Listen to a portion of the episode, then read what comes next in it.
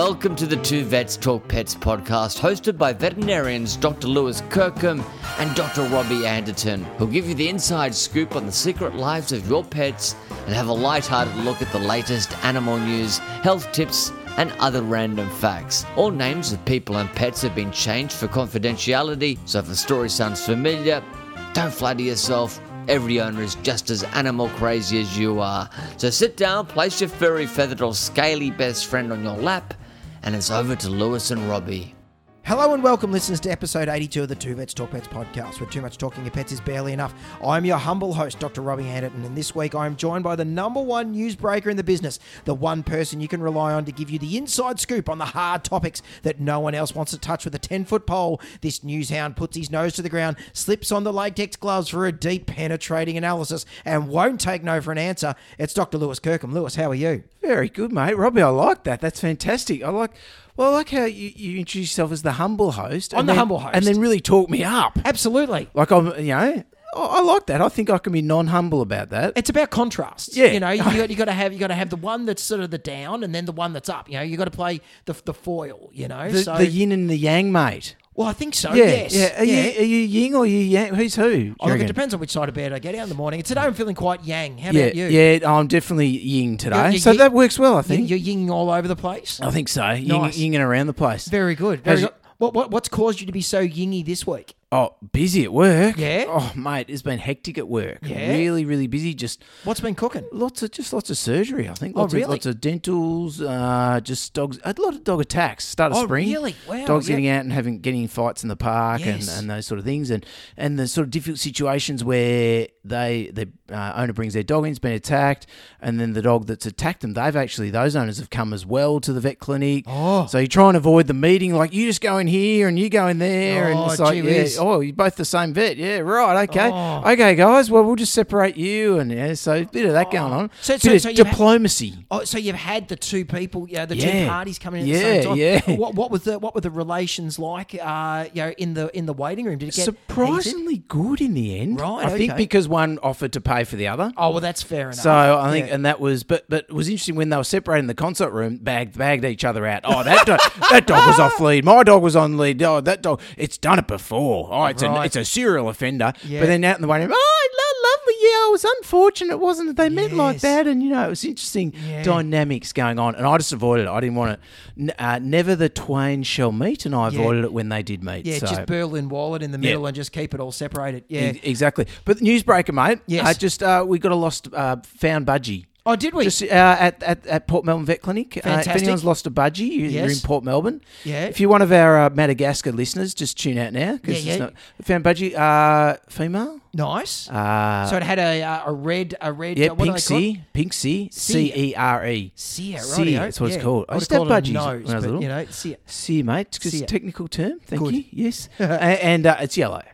Good. Yellow budgie. Not like your classic green and gold. Green and yellow. It was just a straight yellow. Yeah, really cute. Yeah. So if you lost a budgie in Port Melbourne, hit us up at the Port Melbourne Vet and we can reunite you. Does it have a race ring on it? Like, was it one that was left from Adelaide? They were trying to go the east-west route? Or? Yeah, it's not a racing budgie, mate. Not a racing budgie. Homing budgie. A homing budgie. Well, it might be. We haven't let it go. Yeah. We're worried it won't go home. So that's why I've got it at the clinic. Stuck around for all. Have you got it in a little cage out the front now? Or on display? It's actually the clinic budgie. It's just flying around. Budgie now. Fantastic. Not the fact that it escaped and we let it fly around for a while. Yeah. It is in a cage, waiting. When it sort of realised that windows aren't actually a doorway into freedom, that there's actually and that we should turn the exhaust fans off. Oh, that's right. Yeah. You had the fizzy lifting drink. So how you been, mate? Good? Yeah, not too bad, man. We've had I've had an interesting week because have you had teachers from your kids' school asking you for advice? Oh, yes. Yeah. So I had one during the week, and I thought I'd bring this to the table just because it really, really irked me, you know, right. What had happened to this guy. So his dog's got arthritis. Previous vets, so the dog really doesn't like injections, gets really freaked out with injections. And the previous vet said, look, take the injections home and try and give your dog the injections when it's at home and it's a bit more relaxed. Tried to do it, dog's not relaxed at all. And so I spoke to him and I said, look, mate, try and just give your dog lots of treats. Your dog's getting obviously really upset by it. These injections aren't the difference between life and death. So just take your time. Try and get them used to it. Give him lots of treats, touch him on the back, even hold the needle in your hand and give him lots of treats when he sees the needle to try and think, right, needle equals treat, and then I don't get the injection, to try and desensitize. And he said, yeah, no, look, that sounds good. Then he went and saw another vet. And this is a vet who's a bit more, I guess you could say, old school. Let's name them. Name. Jeez, I feel like it because I was really irked on this, Lewis. Yeah, really right. Irked. So the advice that the kids' teacher was given was, your dog's never going to like having an injection, so just get it in a headlock, pin it up against the wall, and give it the needle, right? Oh, no. And I said, mate, that is the absolute worst thing you could do because your dog is already anticipating that something bad's going to happen. Yeah. For it to get manhandled and pushed up against the wall, not only is that going to make its anxiety worse, but you're going to increase your chances of then him lashing out and potentially biting you because he feels like he's got no other option. I said, put the needles up on the shelf, don't even worry about it, come and see me, let's get him on some medications that you're not going to have to worry about trying to give as an injection, and let's forget about the needles. So I was so, a poker face in it, trying to be as diplomatic as what I could, because I knew I could come and, in the back of my mind I'm going, content. Yes. But I thought, my goodness, so if one thing to say to you guys is that, to the listeners out there, that if you feel like your vet is being a little bit manhandly or you feel like you're not getting advice that makes you feel comfortable, go and get a second opinion. Go and see someone else, and if you, or even send us an email, and say, hey, does this sound legit? Because, and there's every chance that it might be. And I'm not saying that, we're going to be, poo pooing every vet out there. But man, when this guy said this to the to the teacher, I just thought, geez, you absolute clown, Wow. And then as a flip side to that, right? So I had a dog come in for a vaccination yesterday, and reading back through the history, the last 18 months that this dog's been coming in. Comes in for grooms, when it was in for its injection, it came in because it had a skin problem. It's been gradually getting worse and worse and worse and worse, in that it tried to bite 12 months ago with its vaccinations. It's needing to be muzzled when it gets groomed. It's getting more and more anxious every time that it comes in.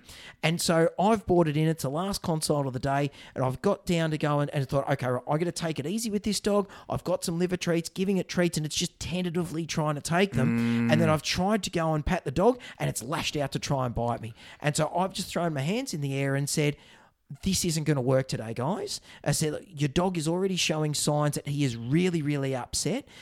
I can put a muzzle on him, I can give him the injections, but guarantee you he is going to be worse than for the rest of his life. Yeah, next time, yes. I said, we need to try and do something that is the right thing for him. I've got some medications that we can put him on to try and help to relax him down so that the next time he comes in, hopefully he is not as wound up, and that we can then actually get him examined. And we'll have this as being, I'm not going to charge you a consult. This is just going to be a nice day for him. No injections, just treats. And the female owner was all for it. The male owner... Looked like he'd been sucking on a lemon. And I said, look, you don't look convinced. And he's gone, well, I'm not convinced. I said, right, well, let's talk about it. What's your issues? He's gone, oh, well, I just don't think it's necessary. So look, your dog's stuck under the, we're having to try and pull him out from under the chairs.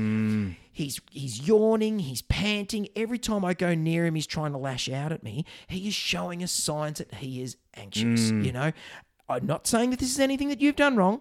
It's not that, it is just what he is showing. Let's try and do things better for him. So it's going to be interesting to see whether or not they come back for it, or whether or not they go, look, we're just going to go somewhere else where someone's just going to stick a muzzle on him and just get the needles in that are going to save his life. Well, I mean, that's the difficulty you've got. Is I often say to owners in those situations, I'll say, look, like you said, we can put a muzzle on, we can wrestle the dog down, give it its injection and send it home. Yeah. But it's going to end up that that dog's not going to even come in the clinic. It's going to start biting anybody that goes near it. Yeah. And we're going to end up having to sedate that dog just to give it a vaccination every year, like full-out sedation. Yeah, yeah. And you know, yes, there are medications we can give to help with their anxiety and stuff. And it's interesting, this will link in with a topic we got later on in the show, is I had a dog, similar situation, big Weimaraner that Weimaraner that came in, and it had really sore ears. Yes. And sorry, not Weimaraner, Vizsla. Anyway, Vizsla. They're all the same. Yeah, it's all the same. Big dogs, floppy ears. Yes, yeah. And I should know my dog breeds. Cells. Yeah. Yeah. No. Three brain cells. Are just in you know, multiplied by billions because they're lovely dogs. Yes, they're fantastic dogs. Yes. Three. Yes. Okay. Yeah. And similar thing. They had really sore ears. Yeah. And previously it had problems sort of examining their ears, and I went to sort of look at the ears, and straight away the dog tried to bite me. Yes. Yeah. Really nervous, head shy. I couldn't get anything. The owner started trying to hold it. I said, look, this is not going to work today. Yeah. There is no way that I'm going to, one, be able to get a little swab sample from those ears. Yeah. And two, I'm going to be able to look down those ears because those ears are just too sore and your dog is too head shy. And I said to him, we've got two options. One is I give you a whole lot of some anxiety meds to go home with. He'd already had some Trazodone to come in, but it wasn't enough. Yes. Yeah, I said, we'll 3 times the dose and we'll add in some gabapentin as well and come back tomorrow and we try it again and an anti-inflammatory injection and come back tomorrow. Or I said, we knock him out and we get a good look in the ears. And the owner was lovely. Yeah, I said, I can't do this. I can't see this happening. Yeah. Let's sedate him. You can flash the ears. You can do everything. And we did it like that. Just beautiful to have that. And to think that dog woke up barely knowing that anything had happened to its head. And I said, and you can go home and start doing some desensitization to having the ears touched at home. So that next time we come in, you can, hopefully will be more amenable to being examined. So, yeah. And the difficult thing is that, it costs money. It does. But we've also got, we've got the animal's well-being to think about. We've got our staff to be, from an occupational health and safety point of view. Like we've had one of our groomers, she got bitten at another clinic that she works at. Dog bit her on the face, and she had to go and have surgery to have her face stitched up. Oh wow! One of our vets got bitten by a cat and had to go and have surgery. Well, it happens, doesn't it? So I mean, the thing is, you wouldn't expect to see builders climbing around on a third-story roof without scaffolding up there, because it's an occupational health and safety thing. We need to provide a safe environment for our staff. But primarily, we need to be looking after the well-being of the animals too, as well as our staff. And unfortunately, we don't blame the owners for it. It's not the owners that done anything wrong, but there are things that we need to do. Yeah, so, exactly. Yeah. And that older vet, mate, Dr. Yes, he. Should we get him on for an interview? I assume it was a he. It definitely was a he. Yeah. Yes, should we get Dr. For a chat, maybe an interview? Absolutely. And maybe we can see whether or not his vet clinic can sponsor us, maybe. So what's he dress? His dress is numbered in Melbourne. Yeah, so right? The postcode's 3-1. We've got that sorted, haven't we? Isn't that perfect? Yeah. All right. You get an RSI from your beating there. So interesting where you were saying about the about busy weeks. Like we've had some crazy foreign bodies in at work at the moment. Yeah. Lately too. So so we had one dog that came in the other day that had eaten a whole lot of grass. It had been vomiting. It was on a Saturday that it came in, and it wasn't this sort of grass, was it? It was just getting a little bit high on the grass. I was just saying, wasn't that sort of grass? It wasn't that sort of grass. No, right, no, just grass that's grown. Just normal grassy grass. Normal grass like the... I was trying to work out that's what the cow would eat. Right, okay, yeah, go on. So it was a young puppy, and so has a penchant for eating socks as well. Oh, and so there was a sock that was missing, and so we went in to do surgery. And what had happened was the sock was in the stomach, but a tiny little bit of elastic from around the end of the sock had come out and had travelled down it through the duodenum and was anchored to a massive wad of grass that was then stuck in the small. intestine. No way. So it's like, oh, that's incredible. Got to be kidding me. So I had to go in there and remove out the water grass out from the duodenum, but then go up and then remove the sock out of the actual stomach. And so this is all doing surgery on a Sunday. So going in there trying to clean it all out and got it all done. Were you using anything like a... to clean it out at all? A lawnmower. Yes. I did. Clean out the grass? Yes. Yeah. Well, actually, that's the sound of the suction when I was trying to suck it all out. Yeah. Trying to suck all the grass out. So then we had that one. We go, okay, right. Well, so that's a long lawnmower. Just wait for him to stop. There we go. There we go. Fantastic.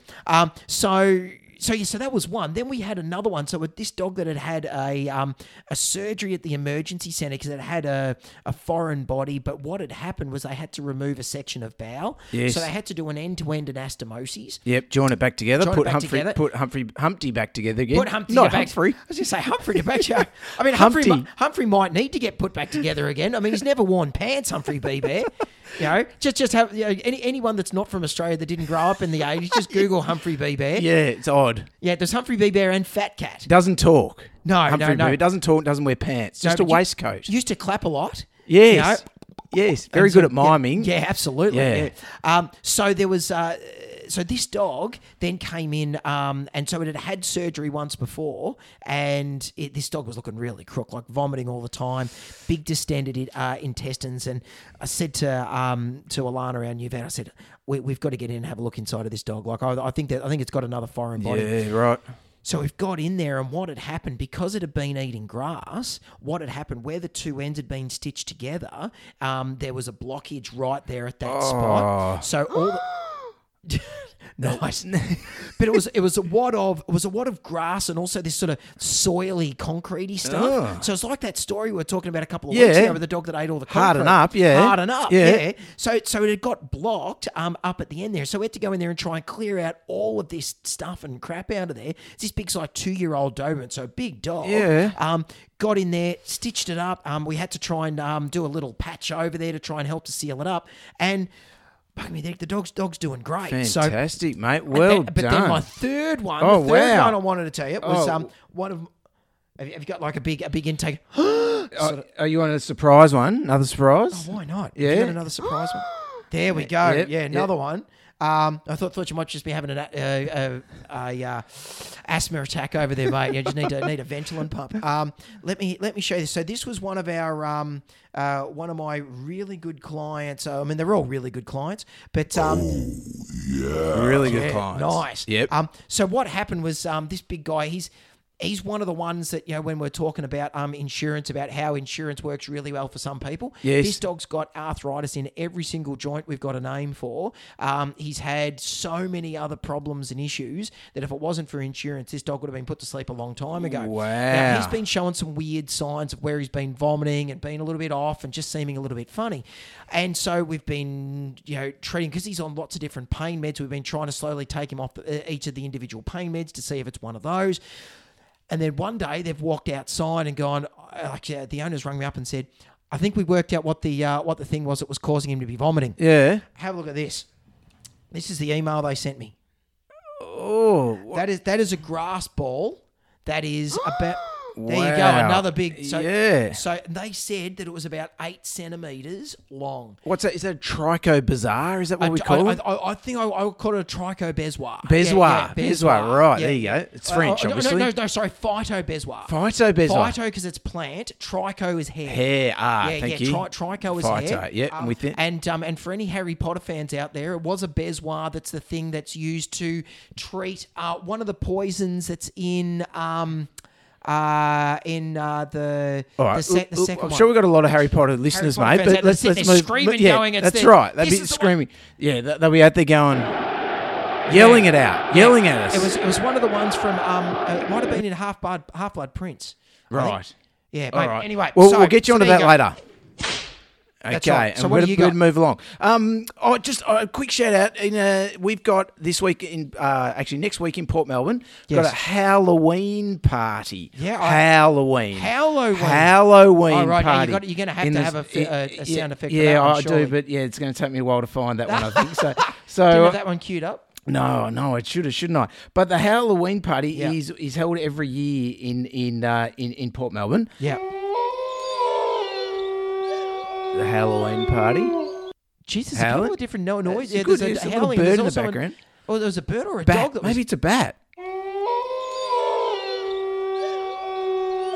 Sounds like a seagull, I reckon. Yeah. Oh, cool. Seagull choking on a chip. Yeah, well, it's a Port Halloween and seagull party. Nice. So this is, so to everyone who's in anywhere near Port Melbourne on Sunday the 27th of October, you can get down to the Port's Halloween Paw Parade and Kids Trick or Treating. Now I was there last year and I'll be there this year. Right, fantastic. No, I won't be as a Two Vets Talk Pets. I won't be emceeing or anything exciting like that. No, that's a shame. No, I think they've got one of the radio stations. Oh, have they? something a little bit higher up than still us. Walk around in the t-shirt, mate. Go around there with the microphone, stick it in their face. Like, hey, is there any chance of doing an interview? I'll be there. So last year, over 350 plus pooches and their owners descended in costume on Rouse Street, Port Melbourne, for Port's Halloween, embarking on the biggest doggy trick or treat ever seen. So join them again this year. Starts at 9:00 with dog registration and check-in, and moves on to at 10 a.m. the doggy parade. Right. So get your dog kitted up in their best Halloween outfits. Yep. And there's competitions. There's that seagull again. Yeah. There's a haunted jumping castle and there's a children's trick or treat. Nice. So come on down.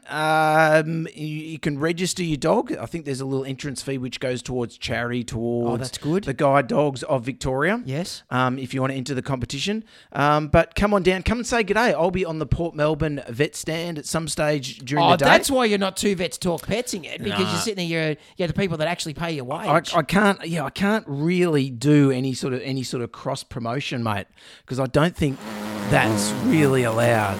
Cross-pollination promotion. Oh, right. Did you see the link there? I saw it a little bit. The cross-promotion. Alrighty, so get down. 27th of October in Port Melbourne. Nice one. At 9 a.m. for the Halloween, mate. Halloween party. Yeah. Right, okay. That's right. Nice. Alrighty, mate, let's move on to disclaimer, I reckon. Disclaimer, okay. So all advice on the show is general in nature, so please consult your veterinarian before following any advice for your pet. We do our best to provide the most up-to-date information, because veterinary medicine is continually advancing and changing. Please let us know if we missed anything or if you need any clarification. All right, mate. Now, do you want to move on to your Labradoodle, or your Frankenstein? Yeah. I think that fits in well with what I've just been... talking about. Pretty close. Yeah. Halloween. So this is a story that appeared in The Age on the 29th of September. So it's getting a little while on now, but it's about Labradoodles. And so what it is, it's the Labradoodle creator, I made a monster. Ooh. So yes, it fits in well with the Halloween thing here. So the Labradoodle, the Labrador cross poodle. That's right. Yes. Yeah, so this is from Hannah Knowles. They're cute and curly haired. They don't shed much and they come in multiple colours. Aficionados see a lot of love in the Labradoodle, the Labrador poodle mix that ranks among the world's most popular designer dogs, but not Wally Conron. It's a great name of someone that's that's got something to do with breeding. Conron. It's better than Con Man. I guess, really? Wally Conron. You think he's a bit like? Well, whoa! Gee whiz, allegedly, it goes on, Right. So, so Wally Conron's the Australian man who introduced Labradoodles to the world in 1989. Says the breed is his life's regret. The spark for a proliferation of poodle hybrids that he claims has run amok with irresponsible breeding causing health problems. I opened a Pandora's box and released a Frankenstein's monster. He's really mixing his metaphors as far as... I mean, I'm a big metaphor mixer from way back, but, Pandora's box and... at least he didn't say open Frankenstein's box. I don't think that would work so well. Opening Frankenstein's Pandora's box, That'd really get a bit of happening, I think. Now, the comments have drawn confusion and indignant disagreement from Labradoodle lovers everywhere, but also recognition of dangers in reckless pursuit of adorable new canine combinations. Conron has been distancing himself from the Labradoodle for years. A Psychology Today post from 2014 cites an interview with Conron in which he decries backyard breeders that have have jumped on the bandwagon he started. The breeder says... The breeder says he coined Labradoodle in the 1980s while searching for the perfect guide dog for a woman who wrote to him from Hawaii saying she needed an animal that did not shed given her husband's allergies. Right. A breeding manager for Royal Guide Dogs Association of Australia, Conron initially thought of giving her a poodle because of the breed's minimal shedding.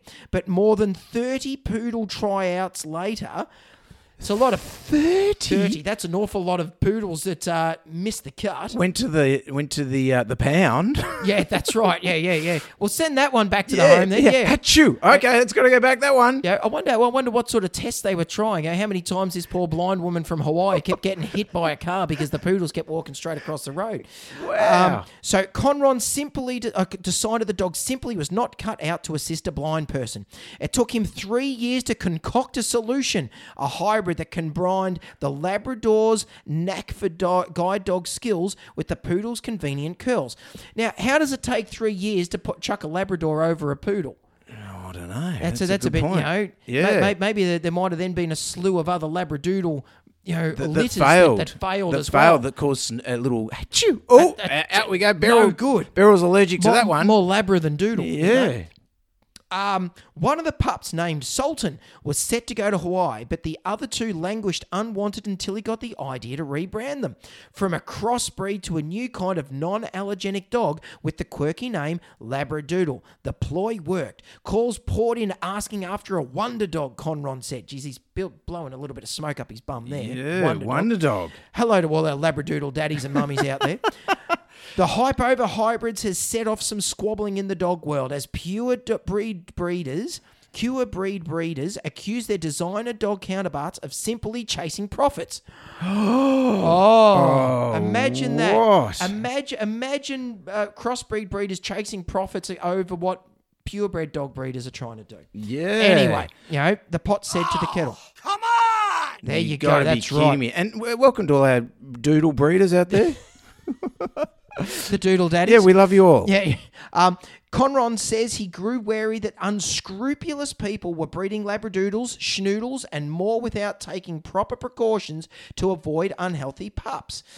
Those concerns are valid, breeder Cheryl Quinaterano says, pointing to the perils of double merles, dogs bred from two parents with marbled coats that have a high risk of hearing problems. But that's not a Labradoodle-specific problem, that lady said. It's a hard name to pronounce, sorry. Tarantino, yeah. She said, breeders have been baffled by Conron's comments. They're an awesome breed, she said. I will say that until the cows come home. Hey, nice one, mate. Yeah, that one's sitting right there. That was seamless. Getting better. So there you go. Wow. Labradoodle Frankenstein. The Frankenstein. Mate. What are your thoughts on the Labradoodle Frankenstein? Or the other Doodle Frankenstein? Well, the other day I had a Bishoodle. A Bishoodle. Do you know what a Bishoodle? I've never heard of Bishoodle. Is that a Labradoodle with a Bichon Frise cross poodle? Yeah, right. They're all coming everywhere, mate. And a Shih Tzu cross with a poodle. Yeah. Yeah, shitty poo. Shitty poo, yes. Yeah, you've seen a couple of shitty poos come in. Yes, or a poo shit. But I don't know, mate. Yeah, look, it was really popular. I reckon that was in the 80s, though, wasn't it, when it first came out? Well, that's when the Labradoodles went absolutely crazy. Yeah. But they're fine. They're just a breed now. Yeah, it's okay, exactly. It's not really a Frankenstein monster dog. I think this guy's just... Yeah, there are other breeds I would label as Frankenstein. Like a... And I think they're more Frankenstein. 100%. Like, don't you think? Yeah, 100%. Yes. And the vet doctor. Yeah, he actually thinks those Frankenstein breeds are perfect. It's right. He's a specialist in the breeds. Absolutely. Isn't he? Oh yeah, absolutely. Wow, mate. There you go. So there you go. So Labradoodle Frankensteins, I think that's a bit, it's a bit harsh. I think the Labradoodles are okay. I mean, they get their slew of problems, but so do all dogs. They do get their problems. I mean, it's ironic with Labradoodles or any of the Oodles because even though they're good for people with allergies, the dogs tend to get allergies themselves. Very prone to skin problems themselves. Allergies themselves is spot on, exactly. Yeah. And also eye problems too. I think you get a bit of eye problems. The eye specialists don't like the Oodle in them. They get eye problems like PRA and all that sort of thing. Yeah. as well. Is a potential thing with anything with oodle in it, I think. So, But yeah, I wouldn't have said they're the worst that we've got of out kicking there. Around? No, not at all. Definitely. Now, we forgot to mention big thank you to Zilkeen. Of course. Yes, as supporter, and Sonotix, which will link in well with our chat on ear stuff that you're going to talk about soon. Absolutely. So thank you very much. Sonotix is the new ear cleaner they've got out. And a big thank you to Zilkeen, a great product for those dogs that perhaps don't enjoy the visit to the vet. Yes. Really good product. You can give them a few days beforehand, get them load them up on the Zilkeen. It's natural with no side effects, and really great for those mild anxieties as well. And also big thank you to our Patreon supporters, and also to our newest Patreon supporter, Joe Alexander. Thank you very much, Joe, for coming on board. Welcome, Joe. Thanks for your support. We really appreciate it. That's right. And your voucher for the as promised, the hot air balloon at sunset with Robbie over Melbourne, that voucher's in the mail for you. Yeah, the unfortunate thing is that the hot air balloon is just you blowing air into a balloon and holding it over our heads, though. You know, that's it. Well, that's sweet. She might be interested in that. I don't know. I'm not going to put any sort of weird hot air in there as I search for a sound effect that I can't find. I know which one you're going to search for. I'm looking. Can't find it. No, damn. Come on, you meant to puff it out for me. There we go. Oh, yeah, there's the hot air you're putting in there.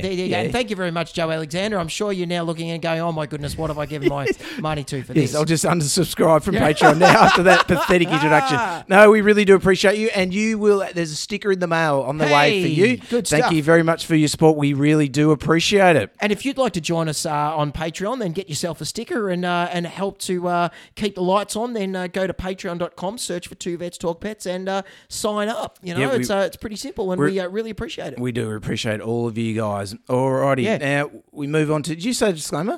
Oh, I did say the disclaimer. Yeah, right. Don't do it again. No. Do you want me to do it again? Nah. No. Do you want to do your story? Nah.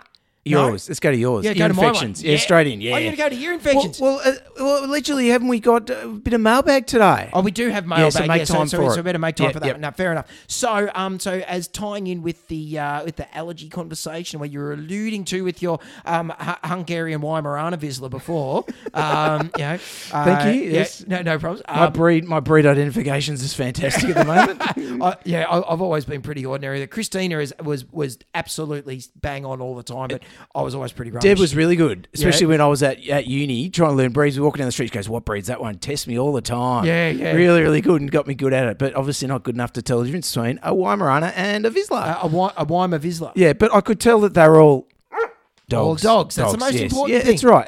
And they were not That's cats. Right. Yes. Yeah. Or... Wait for it. Cock-a-doodle. Oh, no, you went for the horse one. Oh, yes, I know. Anyway. So I thought we'd talk about ear infections because now we're in springtime here in Australia. We are getting a massive influx of dogs coming in with allergy problems. Yeah. To a lesser extent, cats. We're still seeing a bit of flare-up with kitty cats as well, and cats certainly can get ear infections too. I find that cats are a little more subtle, you know, like cats will often scratch and they'll get the signs around the dermatitis in front of the ear. Yes. Yep. Not necessarily the mucky crap down in their ears like what dogs will get. Yeah. So ear infections, basically what happens is that you've got, most commonly it's an allergy that sets it up. So what happens is that you've got an allergy to something, be it that's in the environment, grasses, pollens, dust. It could also be food allergies or contact allergies that start to cause inflammation of the skin. The inflammation of the skin, so then you can get itchy skin on your tummy, itchy skin on your feet, elsewhere around the body.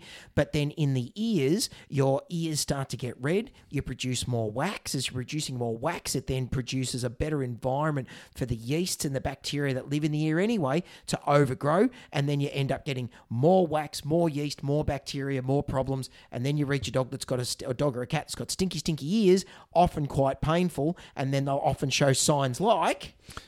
Shaking their head, yeah. Scratching with the paws.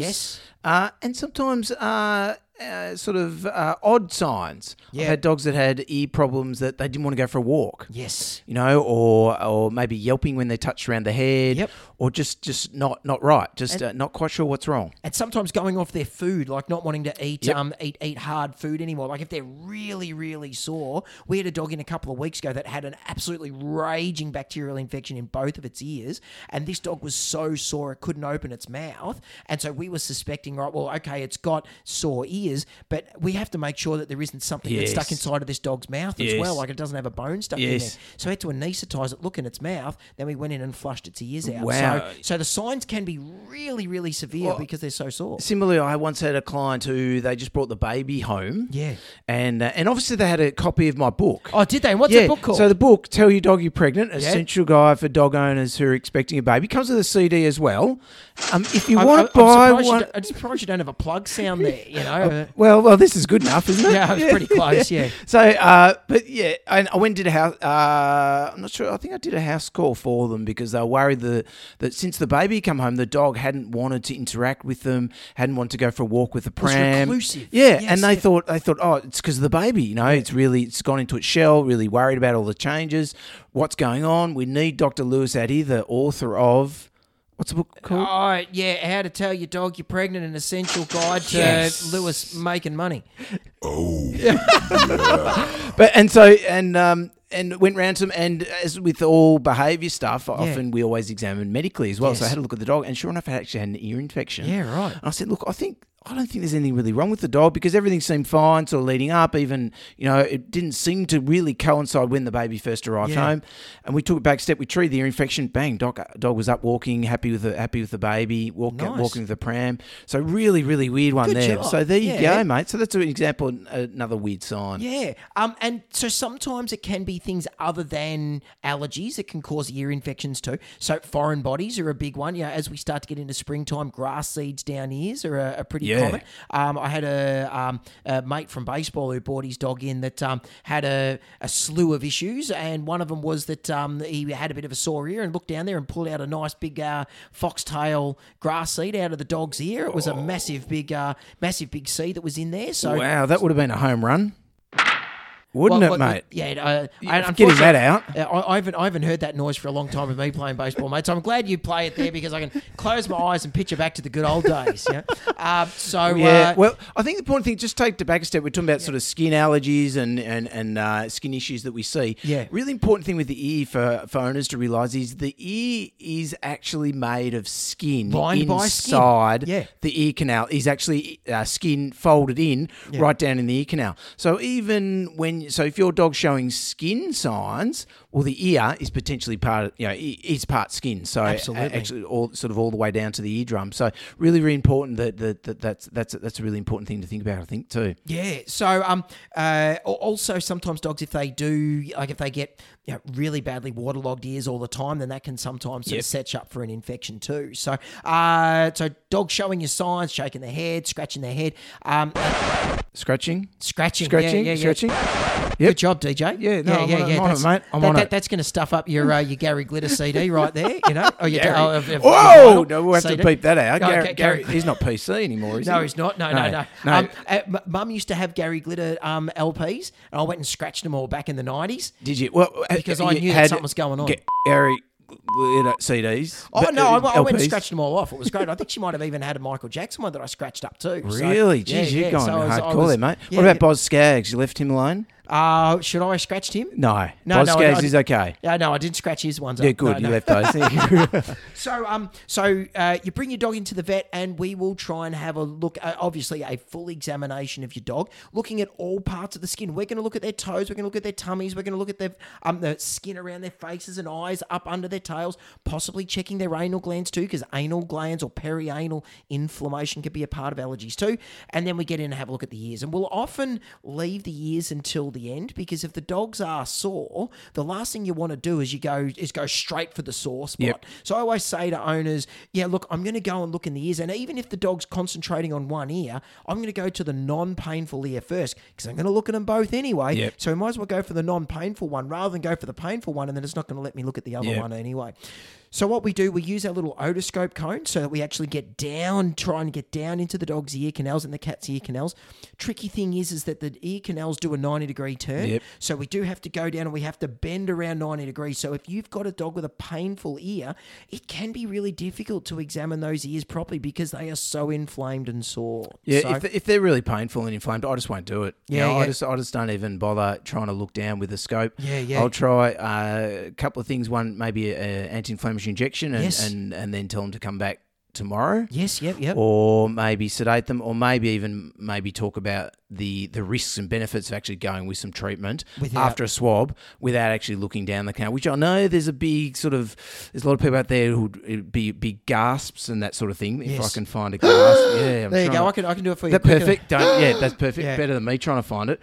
But I just feel that if I, getting that scope down there and cause pain to that dog, we've really set it back. You know, it'll go home. The owners may have trouble medicating it. Next time it comes in, it's going to be head shy. Yeah. So I really will weigh up the benefits versus the risks of actually really harming the dog. Yeah. From a behaviourist perspective, that's what I do. I'd much rather start some treatment. And obviously do a swab, get a diagnosis, have a look. You talk about that in a minute, I imagine. But rather than trying to poke that painful scope down there just for the sake of looking at a whole lot of wax at the end of my scope not seeing anything different to not looking down there, just going, it's inflamed down there and there's a whole lot of crud and that's all I'm seeing, you know. Fair enough. If I think is a fair, it's one side and more chance of being a grass awn or something like that, grass seed, definitely. But I'm a bit err on the caution of using that scope. Yeah. Yeah, good one. So once we've then, as you say, we get the swab, we have a look under the microscope, and that's something that is really easy to do, but really important because you want to try and see what the organisms are that are down there. Yeah, even old vet Dr. from the clinic, he could do that too. Well, I heard of another dodgy old vet, a doctor who worked at the vet clinic out in. Oh. Sorry. Yeah, it's seamless, mate. Apparently, I had a client that came up to see me that went and saw him who said, he wouldn't actually look at it under the microscope. He just tap the thing on his ear and then say whether it was yeasts or not. No, I had a sniff of it.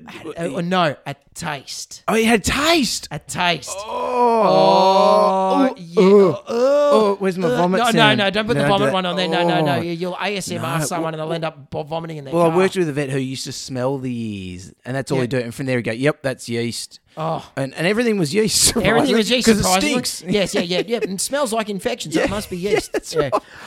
So we have a swab. We look at it under the microscope and see, are we dealing with yeast or is it bacteria? What type of bacteria? And from there, we make a judgment call as to what our treatment is going to be. And as you say, the big thing is going to be are we just going to institute treatment straight away? Are we going to talk about hang on? There's a lot of discharge in this ear. Do you want us to go in there and try and flush this all out? Because if you're just going to put drops down the ear, those drops are not only going to have to try and treat the infection, it's going to have to clear out all that goo first. Yeah.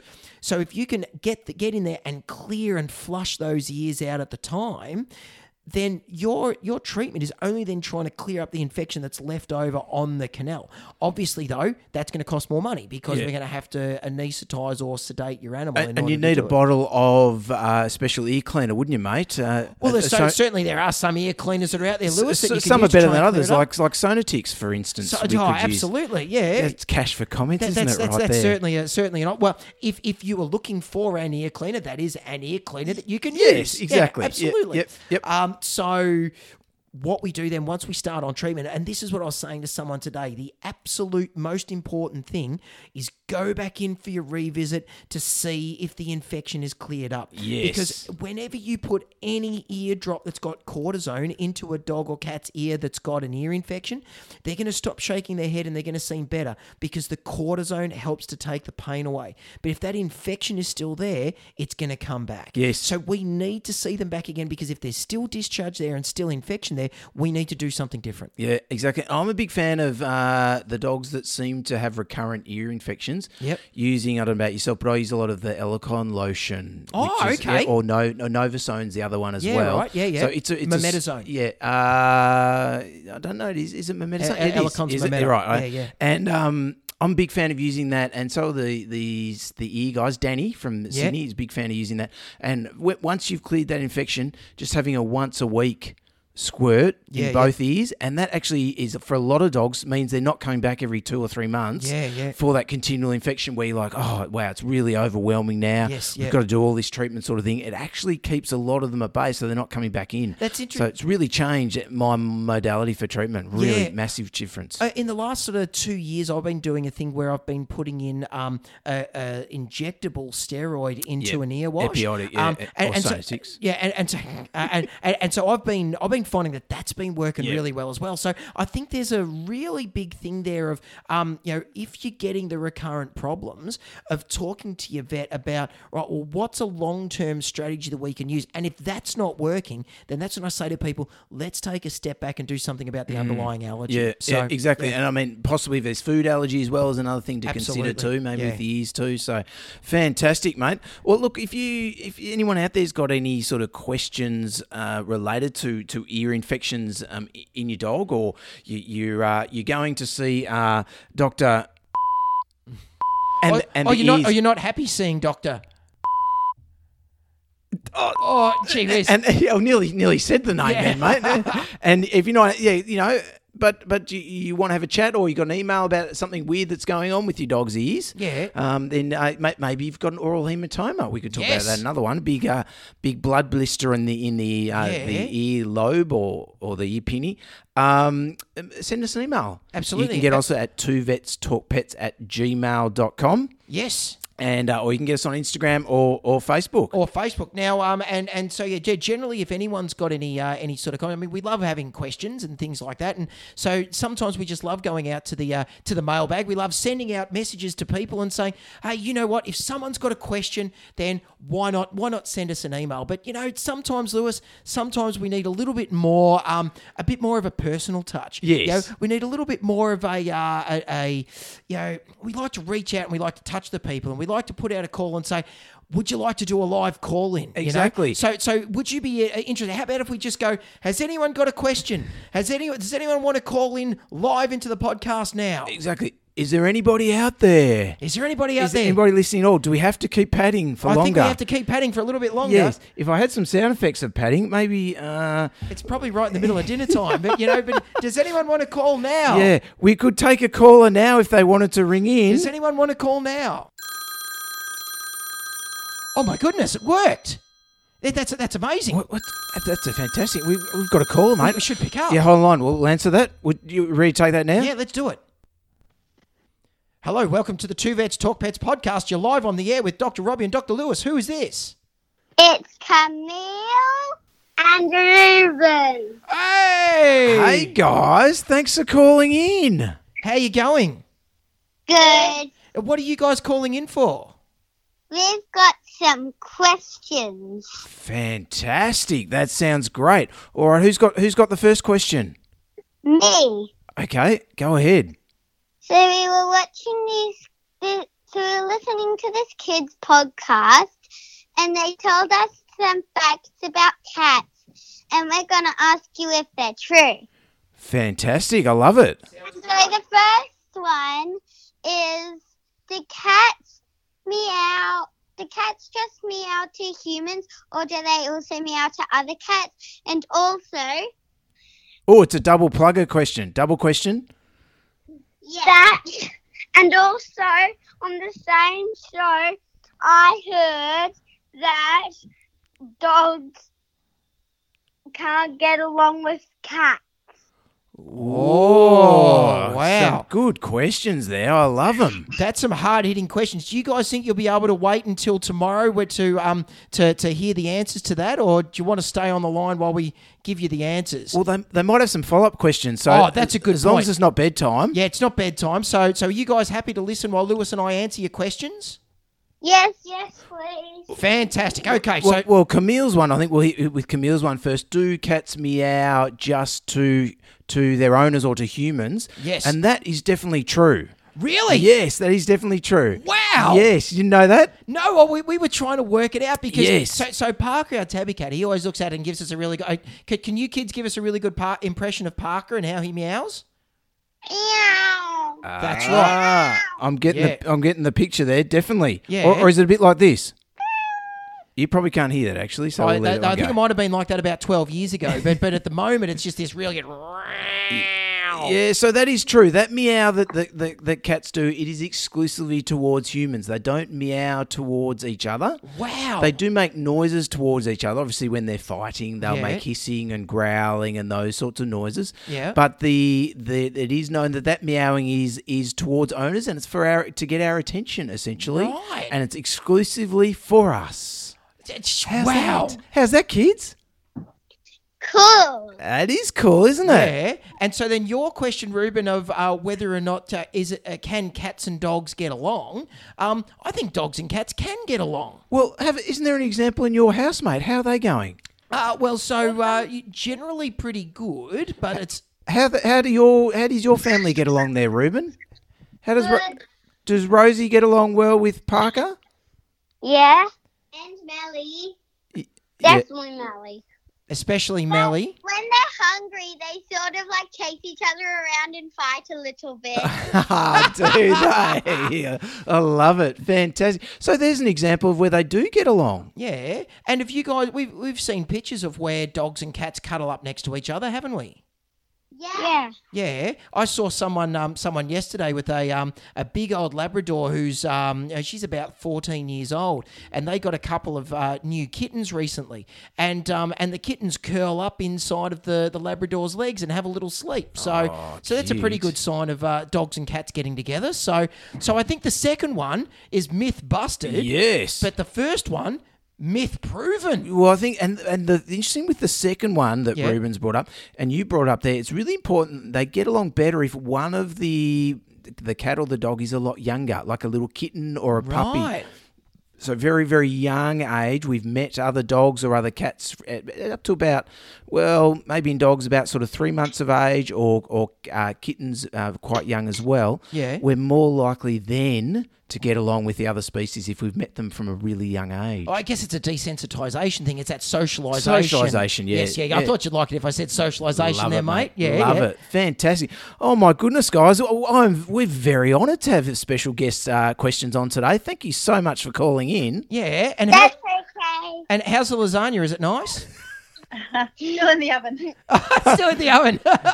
Very good. Well, we'll talk about what we're having for dinner later, Robbie. Yeah. Excellent. Thanks a lot, guys. Bye. See ya. Bye. Scratch you later. Later. Peace out. Peace out. Gold, mate. I think they gazumped you there, mate, with a peace out. Yeah, absolutely. It's a peace out. Yeah. Oh, fantastic. Well, that's our first live call-in, mate. I love it. Or first live call-in question because, we spoke to Katrina. Sorry.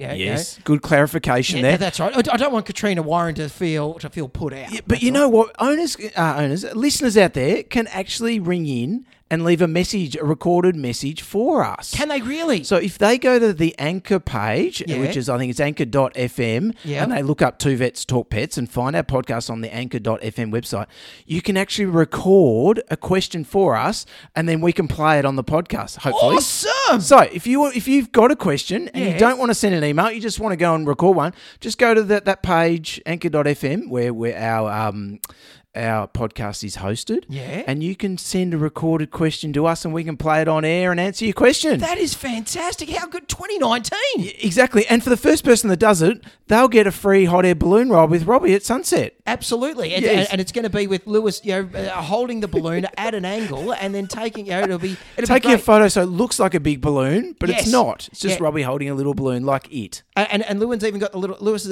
patch bar. Lewin. That's fine, Robbie Anderson. And Robert. Kirkman. Robert. We could do this all day. Absolutely. All righty, guys. And sometimes we will. And sometimes we do. Yes. So thank you very much. Join in. Be part of the fun. Excellent. Scratch you later. Peace out, everyone. Peace out. Peace out. Peace out. Peace out. Thanks for listening to Two Vets Talk Pets with Lewis and Robbie. To chat further about this week's episode or ask the guys any questions, search Two Vets Talk Pets on Facebook, Twitter, and Instagram, or send an email to twovetstalkpets@gmail.com. You can find Lewis on Twitter with the handle @vetbehaviourist, and more importantly, as the two pet heroes return to their day job of saving animals' lives, be sure to thank them with a 5-star review on iTunes. Every time you do, a small, cute animal will receive a cuddle.